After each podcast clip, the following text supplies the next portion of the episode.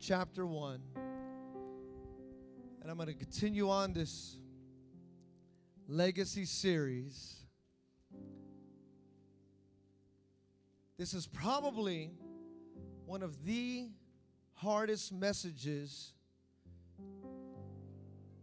to ever preach or to have to preach. Because this is the kind of message that if you do not preach or live this kind of message, people can see it right away. It's a very difficult message to preach. Because right away, this is the kind of message that has the listener look at the preacher and go, I don't know if I can believe him or not. It's a difficult message. So I'm going to do my best to preach this message with all care and concern, clarity, but also, most of all, what I'm preaching about humility. John chapter 1. Let's begin in verse 40. Andrew, Simon Peter's brother.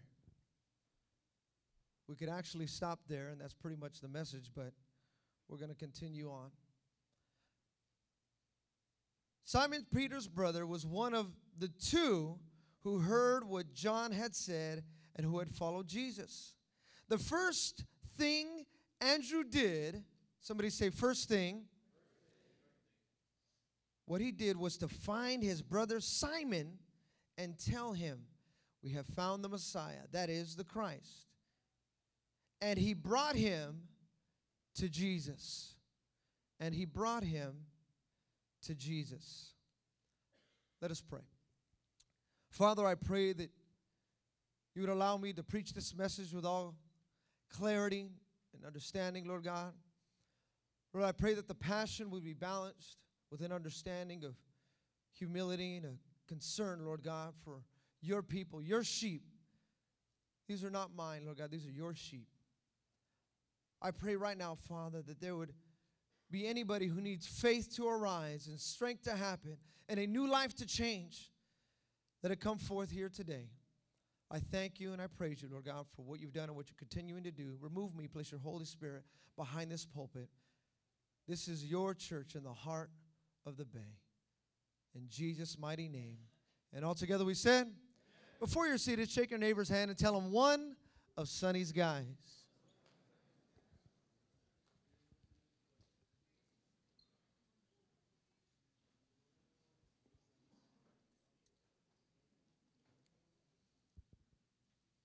Now, if you're sitting at a table, if you want, you can turn your chair a little bit to kind of get yourself a little bit more comfortable. And I say that because I want your body to be as comfortable as possible, because in just a little bit, this message might uncomfort your spirit. When I was younger, I remember growing up in church and being involved in the youth group here in Victory Outreach of Hayward. And we had a lot of great times growing up in the things of God. There are actually even a few of you here that were probably in the youth group when I was there or a part of the youth group when I was in youth ministry. And some of the greatest times that I remember we had, or even I had, was at what we would call winter retreats. And these winter retreats were a great time together because many young people from all over Northern California, we would get together and we would have about a good 30 to 40 churches and we would come together and we would get away for about uh, two nights and three days and just experience the Holy Ghost. Can you imagine uh, uh, uh about a good five, 600 young people, eight, uh, uh, the ages ranging from 12 to 25 years old, just lifting their hands and experiencing God? I mean, that's powerful. It's a powerful time. And I remember these times. These were actually some of the greatest times of my life, going to winter retreat. They were actually even some of the craziest times in going to winter retreat because those were times where, I don't know, it's almost like we, we felt like we could be spiritual gangsters, and we were like church bang. It was weird. We had like church bangers. They're like, yeah, from Hayward. Yeah, I got a sock and I'm gonna hit you with it. You know. It's not a knife, but you're lucky it's not a knife because I'm taking, you know, you know, we were just, you know, we were little kids, you know, 15, 16 years old. What do we know? We just, we take snowballs and, you know, we'd go to winter retreats and, yeah, this is for Hayward. You know. We're just playing around. But I want to tell you something, too. We had some powerful services. And at some of those, some of those services, man, I want to tell you something. I felt like I was the only one in the room. Oh, powerful. I mean, I felt like God was speaking directly to me. And I remember one retreat in particular that I was, I think I was 18 or 19 years old. And at the time, I was playing drums. I, I, played a lot of drums in the church, and they had asked me to play drums for the winter retreat. So I took my drum set and I was there, and I was playing drums. And the, the meetings were powerful. Thursday night, Friday morning, uh, sa- uh, Friday night, and then a Saturday morning came. And I remember at that morning, it was very unique, and the anointing was very powerful. And that retreat, it ended with one of our elders preaching a message, and the elder was Pastor Ed Morales. And when he spoke this message, man, it was a great message, a powerful message. If I'm honest with you, I can't remember every word that he spoke about, or probably even the exact theme. I do remember uh, that it was about sending young people out. It was about come people rising to the challenge and rising to the call. But I remember the altar call in particular because I was playing drums, and actually, just like that, matter of fact, I think it was that drum set that I took there to the back. And I was playing in the back just like that. I was off in the corner. And I was playing drums for the altar call, and, and young people were here, about a good 500 young people at the altar. And there was a few of us on stage, we're singing songs and we're playing, uh, uh you know, the instruments and, and, worshiping God. And I'm just there, you know, I'm playing drums. And, and the thing about it is that sometimes is that even though I'm playing drums, I can't get lost because I got to stay, you know, like if the drummer goes off, everyone's off. Let's just that's just the way that it is. If the drummer's off timing, you know, for some of you, sometimes you clap, and, you know, even you're like, you don't have rhythm. But if the drummer goes off, you're like, all of a sudden your rhythm comes up like, hey, he's off. Something's wrong with him. Every single one of us have an innate rhythm inside of you. You just do. And when the drummer's off, it's like, wow. So I have to stay on. I'm being on. the power of God isn't, you know, we're maybe singing that song, Let It Fill This Temple, Oh, the glory, come and rise. And uh, I'm trying to get on, but man, I'm getting lost in the presence. I'm like, yeah, come and rise. Oh, wait, wait. Oh, okay, yeah. I mean, I'm getting lost. And then I remember we brought it down, and boom, I stopped playing. And I was like, man, this is just. I lifted my hands, and I was lifting my hands, and you know, the, the stage was very dark. You really couldn't see us up there. But the, you know, the lights were on out here. And I'll never forget Pastor Ed was preaching. And all of a sudden, as the altar call was going and people, he's sharing the word, he's speaking and he goes, Where's Esteban? I'm like, What? He's like, Where, Where's he at? I don't see him. And they pointed, he goes, Oh, he's over there. And he turns around and he goes, Oh, okay. you know, Pastor is real cool. Real cool, real calm. He turns around and he goes, God's got a word for you. You're going to help Sonny and Timothy, at the time, he was the gang leader, Sonny and Timothy Arguinzoni. And you're going to be a helpmate. And you are going to benefit the ministry with strength and clarity. And he started giving me more words.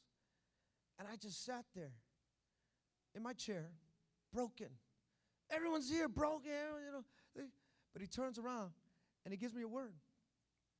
18 years old, receiving a word. I'll never forget that moment. Because at that moment, that's what I felt. I've been saved for a little bit of time. But at that moment is when I felt that I was going to be one of Sonny Jr.'s guys. It was a moment that I'll never forget. And there's a moment here in the book of John, chapter 1, and it says, Andrew, Simon Peter's brother. See, it's not great to be known as a person's little brother or to live in a shadow of someone. I remember when I was younger and I wanted to go out and play, and my parents would tell me, if you're gonna go play, take your sisters. Oh man, I want to take my sisters. That's the only way. You gotta take them out. I want to go play with the fellas. I want to go play with the guys. Doesn't matter. Take them with you. Oh man. It's not very great to be known as Stevan's little sister, Stevan's little siblings. It's not exactly the greatest of great things. The funny thing about it is that even though my sister, she used to come with me, and all of a sudden she became like a tomboy, got involved with sports. She became one of the best on her team, uh, and volleyball and softball, all because probably because she hung out with me. Like, all right, I got to play with you. Catch the ball. I don't care how fast I throw it. Catch the ball. There she is, you know, four years old. Ow! I'm nine years old. You better catch this. Mom said.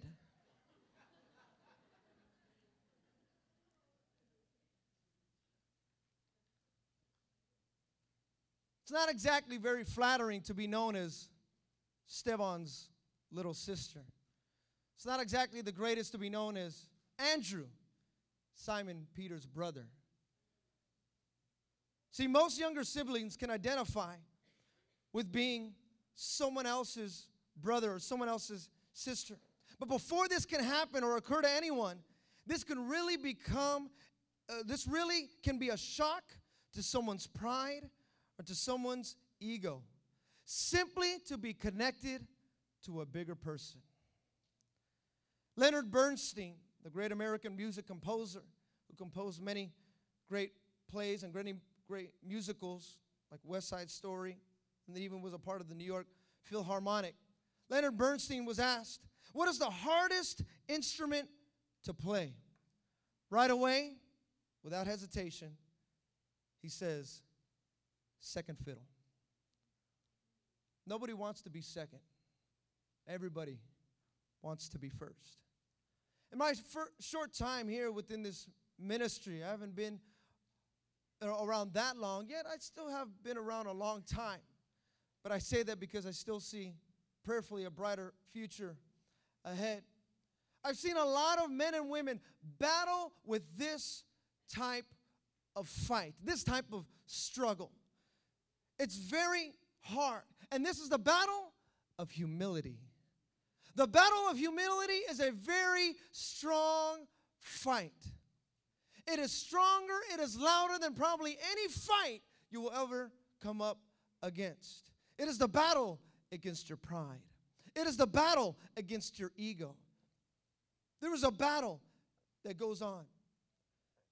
Even I know when I first came here to Victory Outreach Church, I know there was a battle even with some now to me i didn't think there was but actually somebody even came up to me and told me they said pastor when you first got here i'm going to be honest i battled with that.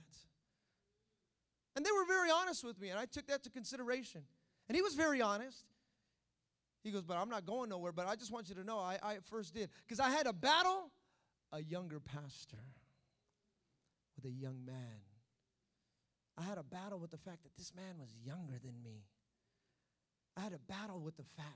See, this was something that even happened with many times, even with Jesus, when the teachers of the law, who had been around a very, very long time, here's Jesus, shows up on the scene, and he just questions their ways and says, What? There's no way. This even happened to Jesus. It's happened to many people. And there's a lot of times this battle, this is the battle that you will not hear a lot about because it's an inner battle. It's an inner fight, it's an inner struggle.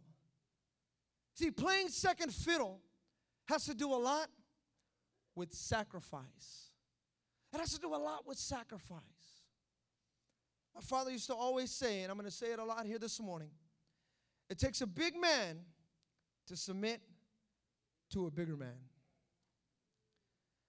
It takes a big man to submit to a bigger man. How many times have men come into the home? They've looked at the director and say, I know more than this guy. How many times have people come into the church? They've looked at different leaders go, Man, I'm older than him. I know more than her. I know more than him. It takes a big man or a big woman to submit to a bigger person. It's not easy to submit. It's not easy to sacrifice. See, sacrifice has a lot to doing with dying to yourself. Andrew, Simon Peter's brother. Sacrifice. See, my friend, when it comes to pride, pride is the result of having confidence in self. But humility is the result of having confidence in God. Pride is the result of having confidence in self. But humility is the result of having confidence in God. Write that down, put it in your phone, put it right there in your restroom, do whatever you got to do, put it on top of your bedside, put it right there. Humility is having confidence in God. That is something that each and every one of us should desire when we come here to church. That when we leave here, that we do not have confidence in self, but we have confidence in God. This right here is something that many people have to battle with. You know who has to battle with this a lot? Wives have to battle with this a lot. Girlfriends have to battle with this a lot. It was something when we were coming, or excuse me, when we went down to San Diego, me and my wife, my wife had a battle with this a lot. A lot of times. Because they would I would have to introduce my wife, say, Oh, this is my wife. And then when they would see her around, they would go, Oh, uh, what is your name again? Oh, this is Stevan's wife. Oh, that's that's uh, that's Pastor Daryl's wife. Nobody ever. I'm, a, I'm no wife. I'm me. I am a woman. Hear me roar.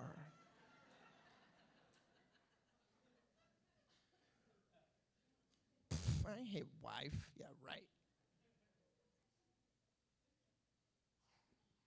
Oh, who's this? This is this is Ray's girlfriend. You're sitting in the front, bro. I couldn't help it. That's what happens. This is so and so's wife. This is see, it's very humbling to be known as somebody else's shadow.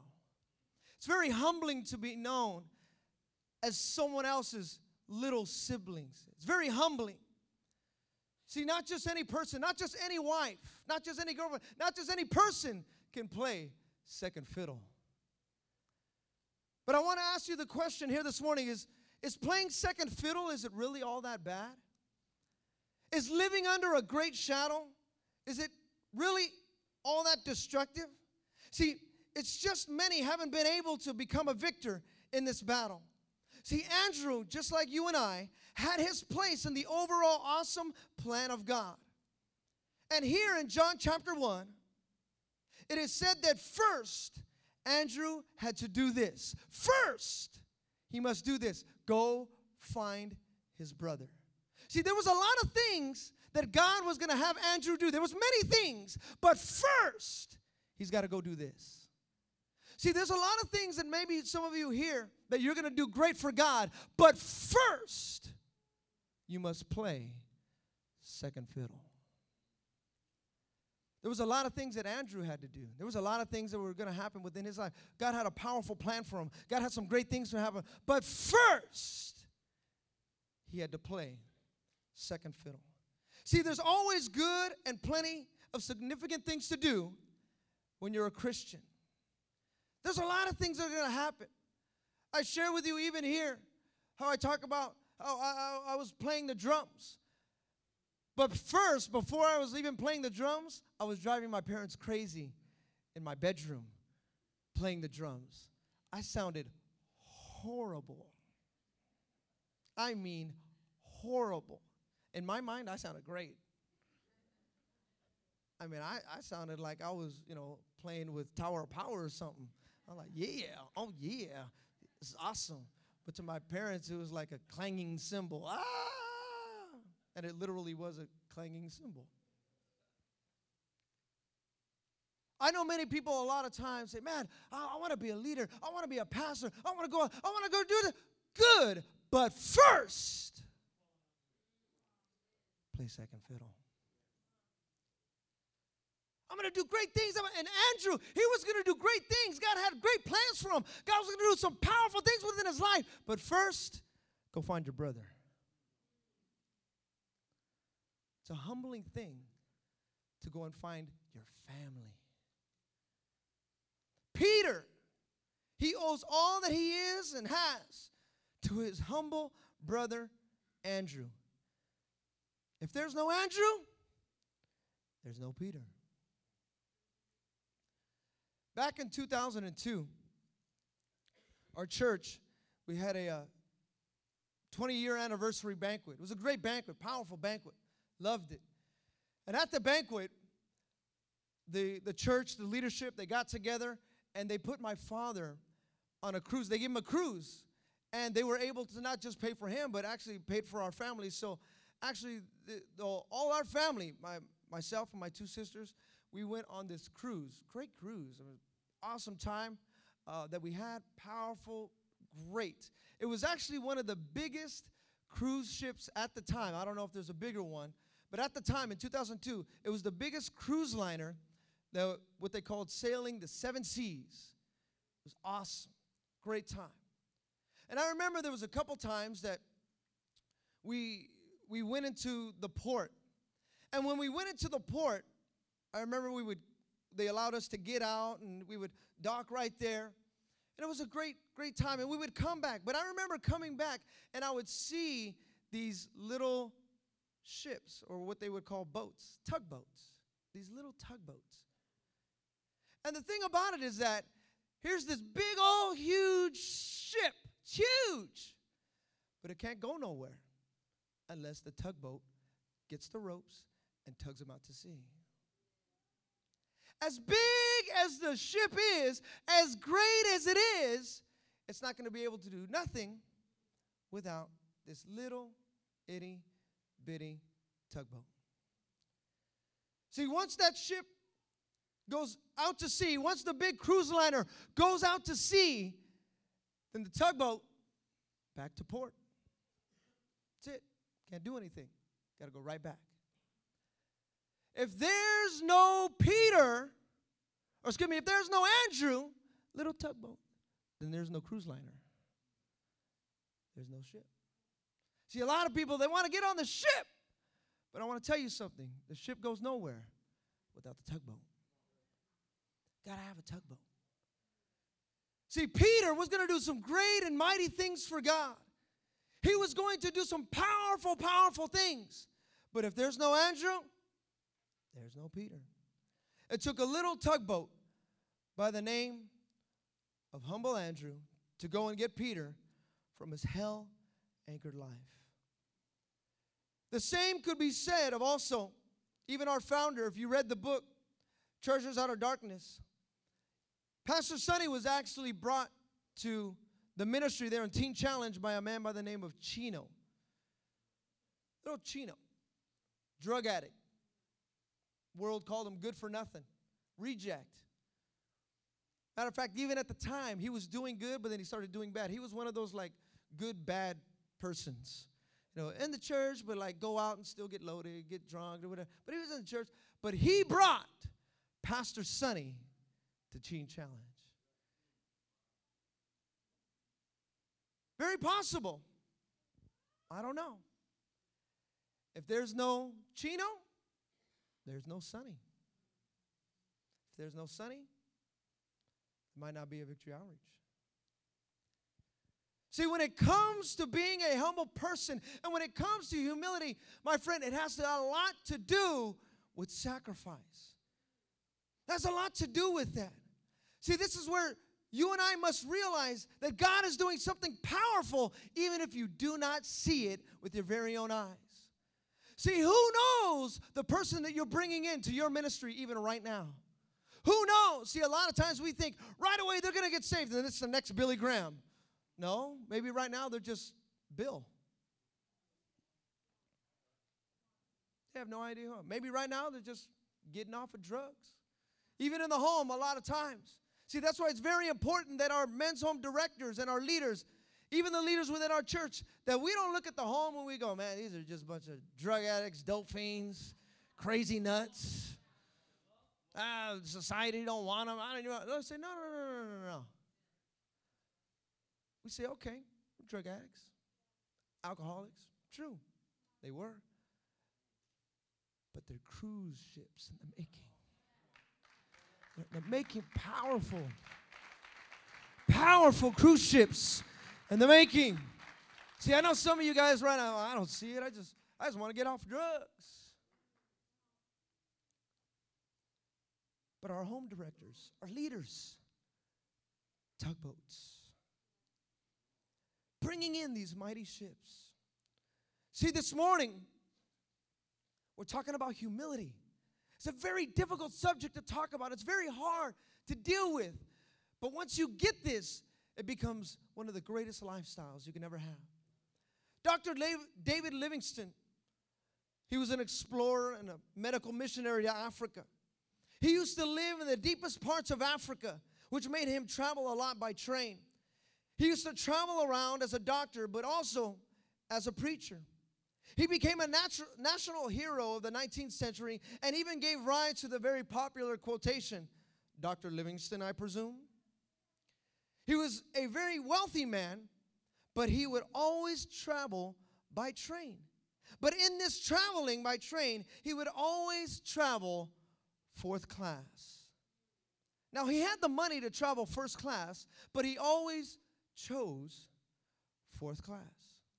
One day, somebody seen Dr. Livingstone, and they asked him, they said, Dr. Livingstone, why do you always travel fourth class? You have the money, you can go first class. You can go, you know, be up there with the rich. Why do you always travel fourth class? His answer?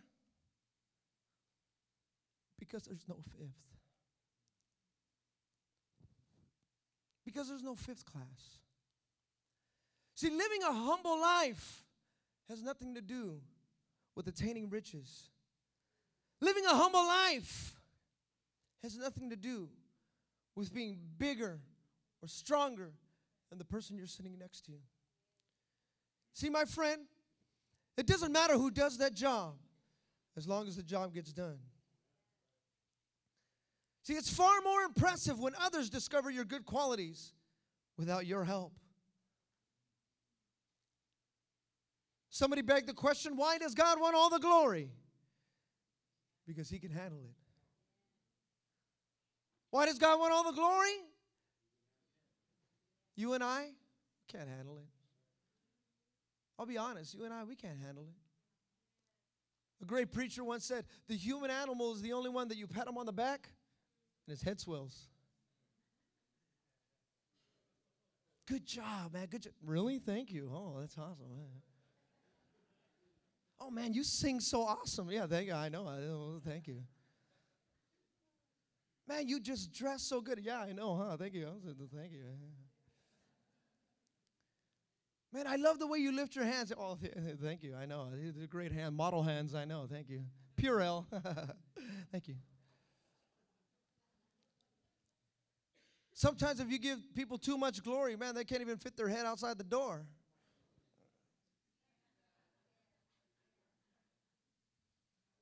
They're like walking bobbleheads. Hey.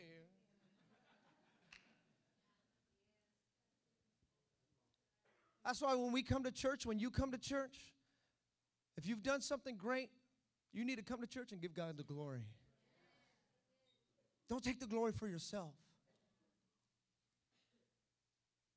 Someone once said, None are so empty as those who are full of themselves. See, Andrew, Simon Peter's brother, had to come to grips that Peter had a much more prominent call upon his life. This was the two talent life versus the five talent life. He had to understand that what Peter was going to do was going to be far more greater than what he was ever going to accomplish. See, we need to realize that here in this church, what we're doing, this is a team.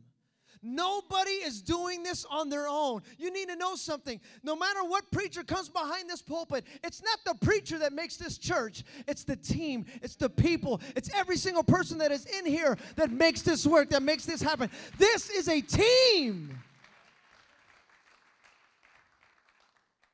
And I love it when I see certain baseball teams and football teams and soccer teams, and you see one person score the goal, and he goes, Good job, man, good job. You did. I didn't do it. You did. You did. You did. You did. You did. I like those guys. At the beginning of this year, I'm going to be honest, I'm a 49er fan, but at the beginning of this year, I got really perturbed, man. I got really perturbed. I was happy that we acquired this receiver who was great back in the days, but really not that great now. Randy Moss. A lot of people know him. We acquired him. Great. I was, I was actually looking forward to it. I was like, yeah, all right, we're going to have him. And I'll never forget it against the Green Bay Packers. They throw him the ball. He scores a touchdown. And I was like, yeah, but I'll never forget this. I was like, yeah, all right. Moss, man, we got Moss. I'll never forget. He turns around to the camera and he goes like this. Has his last name on the back. It says Moss. And as soon as I saw that, I was like, oh, man. See, the name on the front of the jersey is much more important than the name on the back. The team. And I got real disappointed when I saw that. And I get disappointed every now and then when I see people, yeah, yeah look what I did. Look how great I am. Yeah, well, you didn't throw the ball to yourself.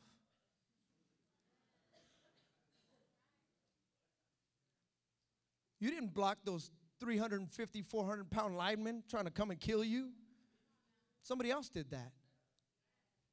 You didn't do it. You didn't come up with all those plays and schemes, stay up late night on the hours, putting that playbook together. It's bigger than war and peace. Have you seen those things? Those playbooks are huge. You gotta memorize those things. You didn't do all that. All you did was catch a ball. That's all you did. You didn't do nothing. Listen, my friend, you need to know something. This church, these people, we do this as a team. No man is an island. So you and I should count it as a privilege to be used for God's honor and for God's glory. There's a story told by my father about many years ago. My father went with a group of people to Pastor Sonny's house. This was back in the early 70s. And they went there for a Bible study. And as they went there for a Bible study at Pastor Sonny's house, Sister Julie got a letter in the mail. And she's seen how touching and how powerful the letter was. So she had one of the men read the letter to everyone in the Bible study. And the letter was read like this I was watching a TV show on TBN the other day and seen a host by the name of Sonny Arguinzoni. If that's you, or I want to know, if that's you, if so, I am now the presbyter here in Florida in my church. I would like to know if your name, if your mother's name was Georgina. Because if that's so, many years ago in Brooklyn, New York, your mother used to preach on a street corner six days a week. The same street corner every day. We would walk by and we would laugh at her. We would mock her. We would make fun of her. But one day, God touched me. Seeing her perseverance, talking about Christ to everyone who would walk by. She would do this six days a week, except on Sundays when she would be in church. And I want to know if you are that Sonny Arguinzoni. And if you are, I want you to know this. Your mother preached six days a week for all these years until you were born. The day you were born, she stopped preaching on the street corners and dedicated her life to raising you.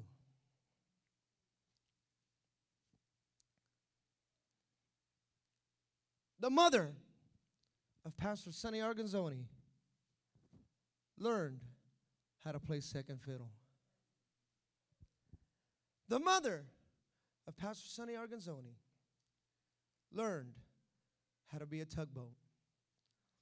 Put the plans on the side to see the plan of God flourish and the kingdom of God grow. See, humility is quite a commodity, and not many can commit to it. This reminds me of a joke my father told many years ago. There's a story of a frog who used to hang around with two eagles. And every time the eagles had to leave, he couldn't hang around with them. You know, so here's this frog, and there's two eagles, and they're kicking it. But every time the eagle said, "Okay, I gotta go," they'd fly away, and they and the frog would look at the eagles, go, "Man, one day, one day." So after some time of hanging out with the eagles, there was the frog. The two eagles were there, and they were getting ready to leave. The frog came up with an idea. He says, "I know. I'm going to fly with the eagles today." So this is what he did. He got a stick and he told one eagle, You hold this side. And he told the other eagle, You hold this side, and I'm going to bite it in the middle. I'm going to fly away. And I'm going to soar with the eagles. So the eagles looked at the frog and said, Okay. So one eagle grabbed one side, the other eagle grabbed one side, and he bit it in the middle. And fly away. And there's the eagles flying. And there's the frog flying with the eagles, soaring high. Then, as they were soaring, a little old couple looked up in the air and saw the two eagles and a frog. As they looked up, little old man said, Wow, look at that. A frog. He's flying with the eagles. He's biting a stick. Wow. That is awesome. I wonder who thought of that. Then the frog was there and go, I did. Fell right to the ground.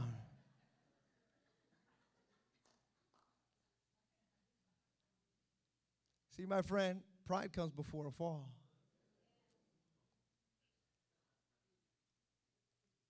And sometimes you need to understand that the higher you go, the harder the fall. See, my friend, what you and I must realize is that the Christian life requires constant maintenance, constant dying to yourself.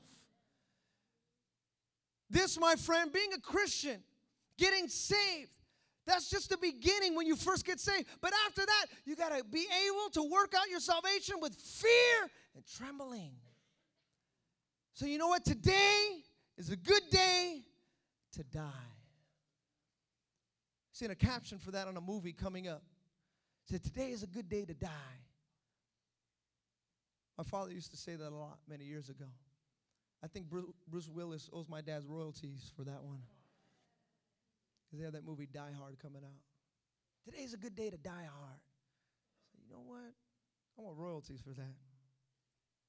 Because it's true. See, what you and I must be able to do, and this is a very thing, a very hard thing to do, is we got to put on the cloak of humility. That's what the Bible calls it. When it talks about the armor of God, it also talks about put on the cloak of humility. You got your helmet on, you got your, your belt, you got the breastplate, you got your sword, your shield, your feet. You got it all ready. But don't forget the cloak of humility. This cloak must be tied uh, strong around us. Don't let this thing go. See, a lot of times when you think of a piece of clothing, you just think, oh, it's real light, it's real, it's not that big a deal. No, did you know that the cloak of humility was actually a badge of honor? It's a badge of honor. That you would be able to wear this as a soldier and say, listen, this is what I am. This is who I represent. See, putting on this cloak enables us to withstand the winds of pride. Somebody once said, when someone sings his own praises, he always gets the tune too high. I'm a baseball player, and I used to hear this a lot. It's a quote by the name of Barry Switzer. said, Some people are born on third base and go through life thinking they hit a triple. I did this. Look what I did. Look what I did. You didn't do nothing. Somebody put you there on third. You're a pinch runner. That's all you are. You didn't even hit the ball. Oh, look what I did. You didn't do nothing. A lot of people coming to church. Look what I did. Look what I got, man. Look, oh, did you see what I did? Did you see my sermon? I gave a three hour sermon. Yeah, and everybody was asleep. But you know, man, I was, dude, I was, I was, I was telling everybody, right, right? This is what I was saying. This is what. It's cool. I'm, I'm glad you did that. That's awesome. It's good to know. See, and you can always tell who's wearing the cloak and who isn't. You could see it. You could sense it. Because the thing about pride is that it stinks so much that the only person that can't smell it is the one wearing it. Look at this smell. Look, oh man. Oh, ooh. How come nobody wants to be around me? Because you don't have the cloak on. You don't have that badge of honor on. See, one thing that I've learned within Christianity, I've learned to ignore criticism a lot of times. Not all the time, but just a lot of times. But in, in learning to ignore criticism, I've also learned to ignore applause. That helps me. People say, How come you don't hear? Well, that's not a big deal. Well, how come you don't? That's not a big deal. Either spectrum you want to go. People hate you, that's fine. People love you. That's fine. Oh, you're the greatest. That's fine. Oh, you're the worst. That's fine. It's okay. I don't mind. Doesn't matter. I'm not here for the praises or the criticism of men. I'm not here for that. And for so for those of you that are saying, man, how, how can I do it? You got to learn how to do that. You got to learn, you got to put it on every day. And the thing about it is that just like clothes, you also got to wash it. You got to wash it. Let it be clean. Because if it's not clean, people can tell when it's fake. People can tell when it's fake. Wives, don't lie. Do you want a real coach or do you want a fake coach? You want a, or more, not even a coach, you want like a roach. Can't even see. That looks like an R on the. Is that an R? I don't know. It looks like it, but I, I don't know. Uh, Most no, give me the real thing. I want the real thing. It's worth it. Cubic zirconium or diamond? I want the diamond. False humility or the real thing? See, but the real thing takes work. The real thing takes dedication. The real thing takes you getting on your knees and saying, God, I'm not getting up until I know that I've come into your presence. See, a lot of people, we come to church and we say, okay, God, I just want to do my celestial duty. I'm going to put in my time card and then I'm going to clock out and then I'm going to leave so that when I get to heaven, I can stand before you and say, God, I went to church. God, you got to let me in. I went to church. I know I was being kind of fake outside of church, but that doesn't matter. I was real in church. God says, No, I'm not looking for you to be real just in church. I need real outside of church. And that's why, for those of you that know, that know me, man, this is a very hard message to preach. Not just anybody could preach this message, because a lot of times when you preach a message like this, they go, Yeah, right, I'm, I can see right through you, Pastor. I can see right through you, preacher. Not a lot of people want to preach a message like this. It's very hard, it's very difficult.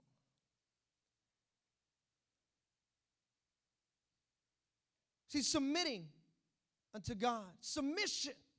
The Bible says to submit to the Lord. The Bible even says, wives, submit to your husbands. I think all the wives just got up and left right now.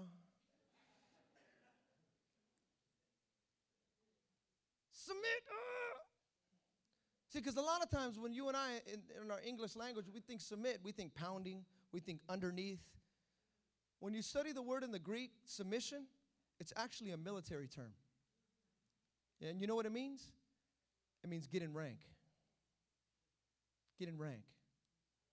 So that you can fight the proper way. So when it says, wives, submit to your husband, it doesn't say get below him. It doesn't say talk back to him. It says submit to him. So that what you can do is get in rank and fight the enemy together. Doesn't mean fight each other. I ain't listening to him. Well, I ain't listening to her. There's no submission going on there. No submission. See, we tend to think submission is like wrestling, pinning them down on the ground. Therefore, I won. No, that's the thing about submission. There's not about a winner or a loser. Because if one's a loser, you're both a loser. Submit yourself unto God. It's a humble thing to find submission.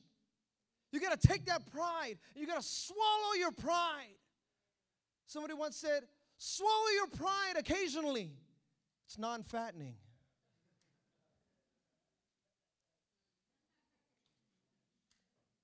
First Samuel chapter 30. We're going to close right here. First Samuel chapter 30.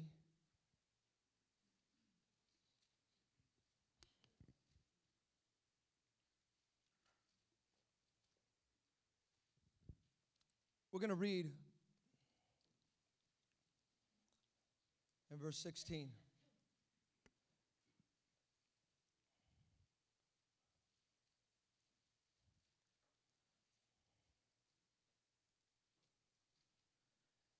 First Samuel chapter 30, verse 16.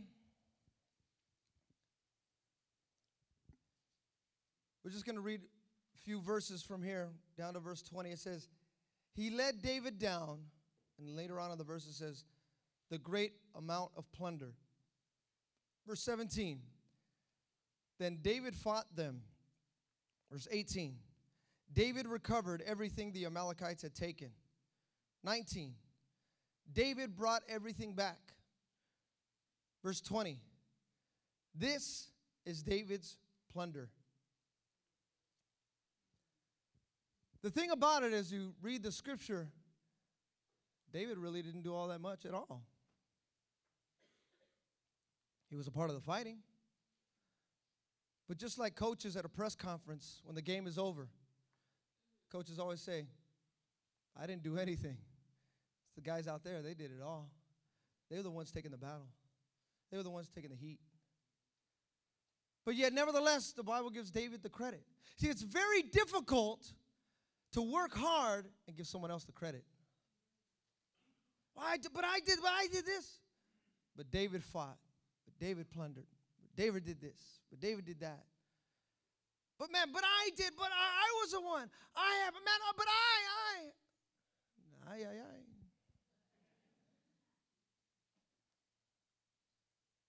It's a very difficult thing to play second fiddle. It's a very difficult and destructive thing to one's ego to play the background. It's very difficult to be a tugboat sometimes. But I want to tell you here this morning, it's one of my favorite messages because this is something that I constantly, every day, preach to myself.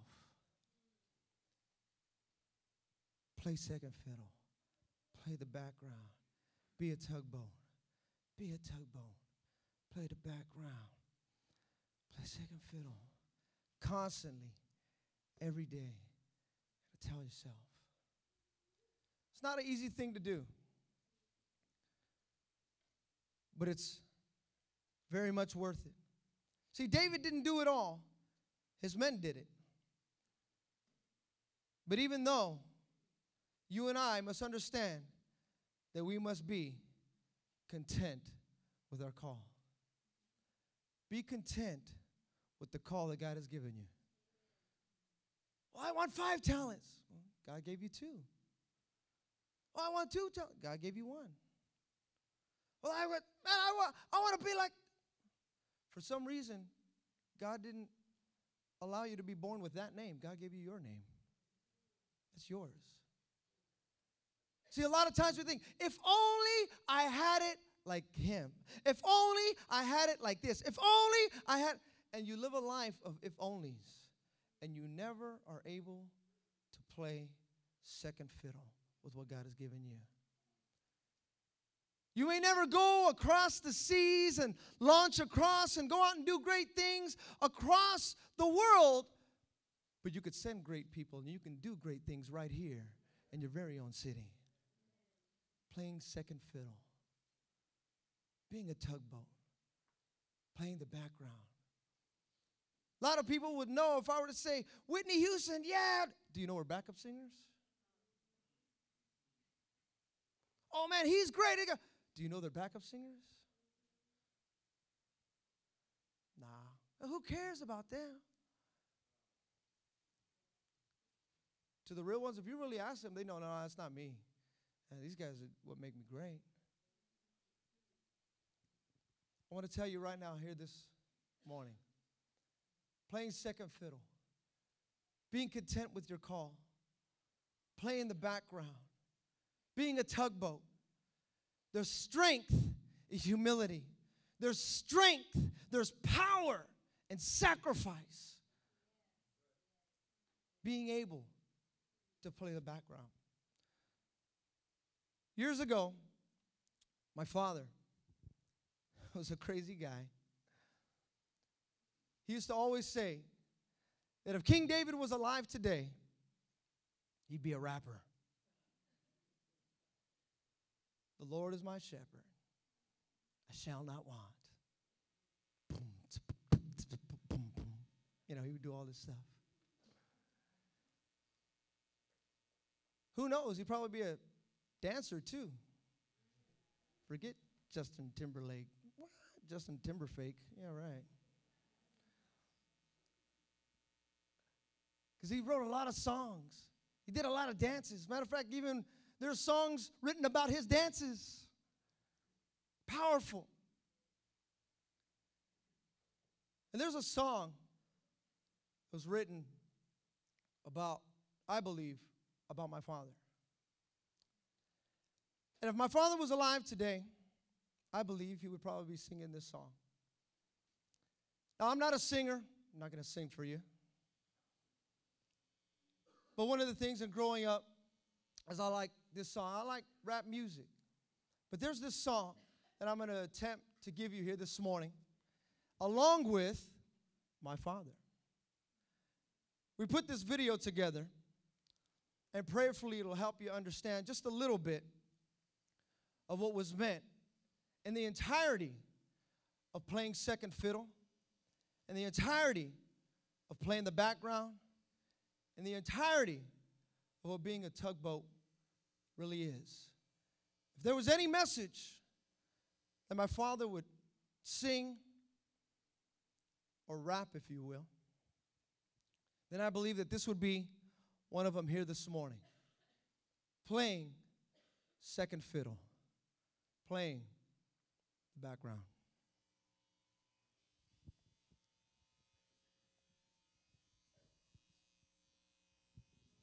Leonard Bernstein was asked one time, what is the hardest instrument to play? Right away he said, second fiddle. Second fiddle takes a lot of sacrifice. It takes a big man uh, to submit to a bigger. It takes a big man to submit to a bigger man. I could play the background. I could play the background.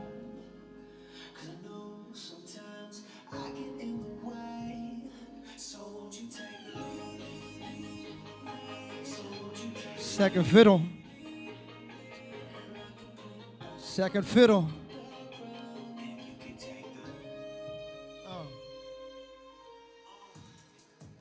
The show, so let me back down. You take the leading role, and I'll play the background. I know I miss my cues, know I forget my lines, but I'm sticking to your script, and I'm reading all your signs. I don't need my name in lights, I don't need a starring role. And why gain the whole wide world if I'm just gonna lose my soul? And my ways ain't pure if I don't live according to your word. I can't endure this life without your wisdom being heard. So, word to every dancer for a pop star, cause we all play the background, but mine's a rock star.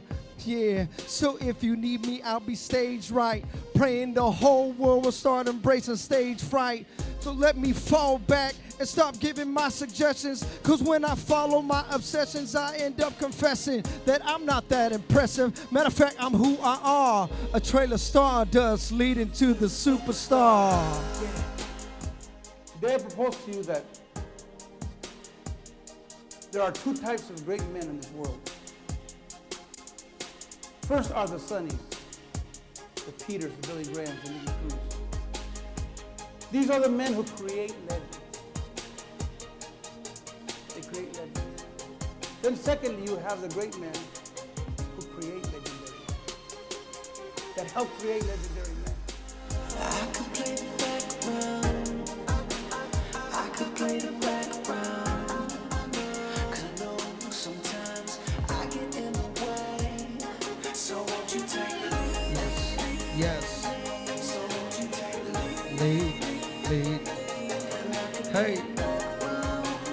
Playing second fiddle.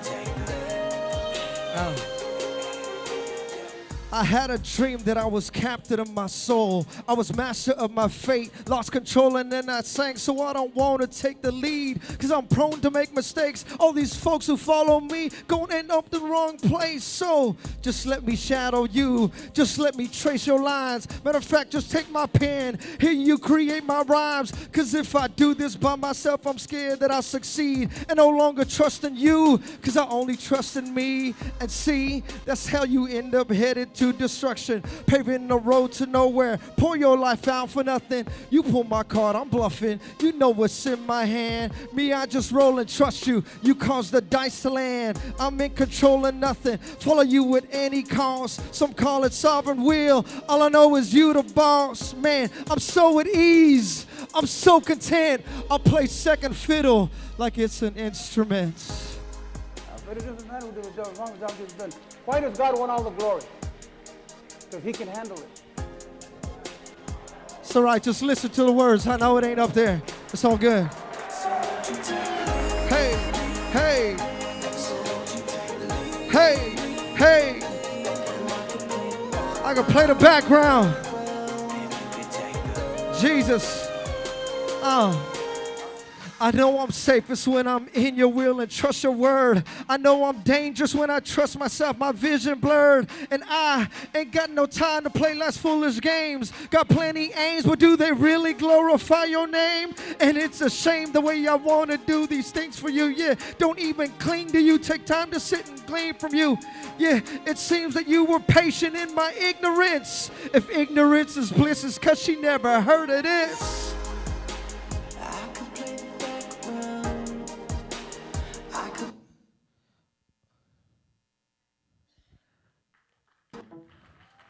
I could play the background. Every head bowed and every eye closed. Every head bowed and every eye closed.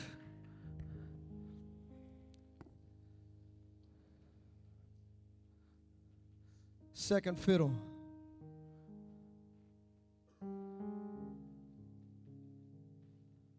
Andrew, Simon Peter's brother.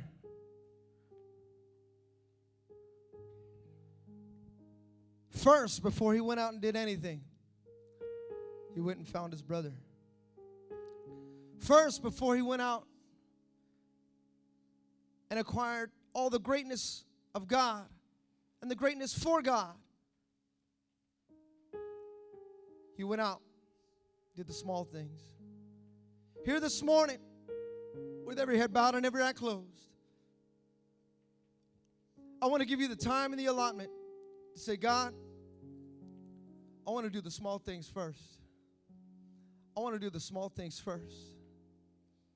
All the big things, the great things, Some of you aspire, I'm going to have 20 in my Bible study. I'm going to have a big church. I'm going to go do this. That's great. That's good. I'm glad you aspire the noble, great things of God. But first, some of you may be here this morning. You might have gotten overwhelmed. You, have been to church before. You've gotten overwhelmed with other things. God's saying, just do the just do the small things first. How about just get into a relationship with me? Don't worry about the leadership. Don't worry about this. Just you and me. Just me and you. Let's have a good time together. I want to have personal prayer time with you. I want to have personal worship time with you. I want to have a great time. Just me and you. Just humble. There at your job, humble, sitting at your desk. I just want to talk to you. There's your driving your car, turning off the radio. I, I just want to meet with you. Just me and you. Just want to play second fiddle with you. Just want you to play the background with me. With every head bowed and every eye closed. One of Sonny's guys. People may never know your name. They may hear Victory Outreach, but there ain't no Victory Outreach without you. I'm not that much. I don't do that. There's no Victory Outreach Church without you. But I don't have much to offer. I'm a backslider. I messed up. I drank right before I walked into the doors. I'm, not me. Yes, it is. God wants to have a personal relationship just with you. Personal. So, with every head bowed and every eye closed, I want to make an altar call for some of Sonny's guys. It also includes the women. Submission. Ah, it's hard. I want to submit. With every head bowed and every eye closed, as they prepare to sing this song, if you say, you know what, I, I, I need to, I need to get this in my life. I, I need to quit playing around and I need to play the background. I need to quit playing around and fooling around and I need to play second fiddle. It's not a one that I wanted to, to do, but I had it on the shelf. Uh, it's not going to be on the shelf no more. I'm going to pick this up. I'm not going to bury it in the sand. If that's you here this morning, as they prepare to sing this song, and you say, you know what? I need to be a humble man. I need to be a humble woman. I may not agree with everything around me, but I need this cloak of humility. So, with every head bowed and every eye closed, and you say, you know what? This sermon, this message was just for me. If that's you, I want you to slip out of your seat right now. If you want to come with your wife, come with your husband, come with your children, that's okay. You can bring them too. If you want to come by yourself, you can come by yourself. But I want you to come right now. I want you to come to this altar and I want to pray with you. Come on, slip out of your seat right now. And we're going to be- pray and believe that God is going to do greatness within your life. God is going to have some great things with you. He's going to do some great things. But first, but first, but first, I know it's not easy.